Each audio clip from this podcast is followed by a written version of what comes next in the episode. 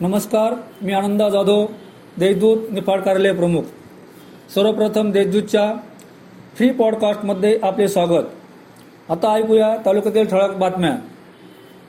जिल्ह्यासह निफाड तालुक्यात करोनाचा प्रादुर्भाव वाढत असल्याने शासनाने तालुक्यातील हॉटेल मंगल कार्यालय बाजारपेठा यावर कडक निर्बंध आणत त्यांना नियमावली ठरवून देत नियमांचे उल्लंघन करणाऱ्यांवर कडक कारवाई करण्याचा इशारा दिला आहे.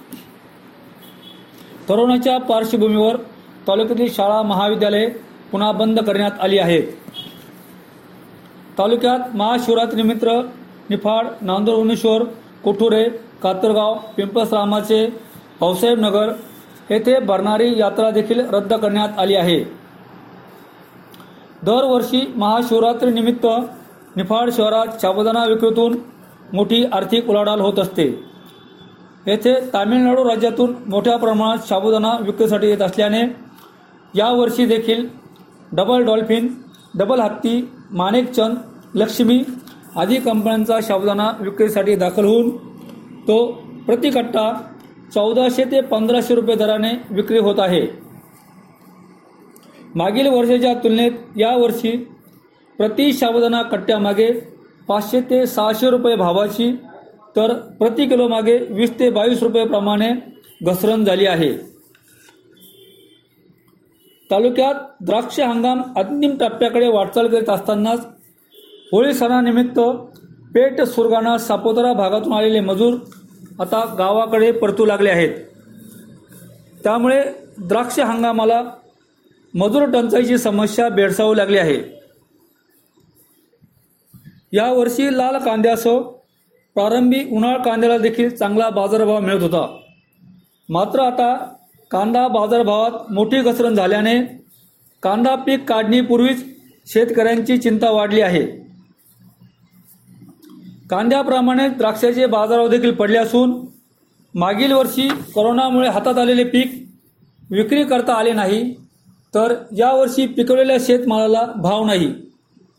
त्यामुळे दोन वर्षापासून शेतकऱ्याचे आर्थिक नियोजन कोलमडले आहे. तालुक्यात उन्हाची तीव्रता वाढत असतानाच वीज गायब होण्याचे प्रमाण देखील वाढले आहे.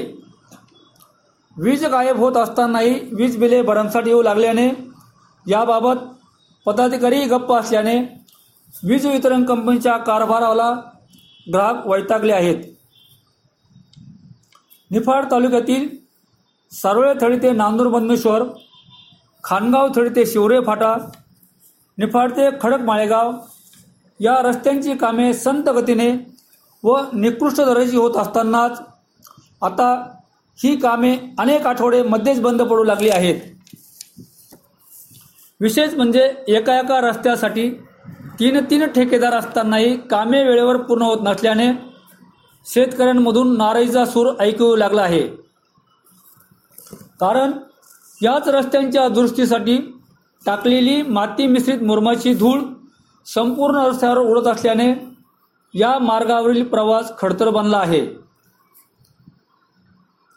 पिंपळगाव बसवंत प्राथमिक आरोग्य केंद्राची रुग्णवाहिका गेल्या पाच महिन्यापासून नादुरुस्त असल्याने रुग्णांना खाजगी वाहनांचा आधार घ्यावा लागत आहे. पिंपळगाव केंद्रातील वैद्यकीय अधिकाऱ्यांनी रुग्णवाहिका दुरुस्तीबाबत पाठपुरावा करून देखील आरोग्य विभाग त्याकडे लक्ष देत नसल्याने येथे येणाऱ्या रुग्णांना नानाविध समस्यांचा सामना करावा लागत आहे. निफाड शहरात करोनाचा प्रादुर्भाव वाढत असल्याने नगरपंचायतीची निवडणूक होणार की लांबणीवर पडणार याबाबत शहरात उलटसुलट चर्चेला उधाण आले आहे. या होत्या आजच्या ठळक बातम्या. अधिक घडामोडी जाणून घेण्यासाठी आमच्या देशदूत वेबसाईटला सबस्क्राईब करा. धन्यवाद.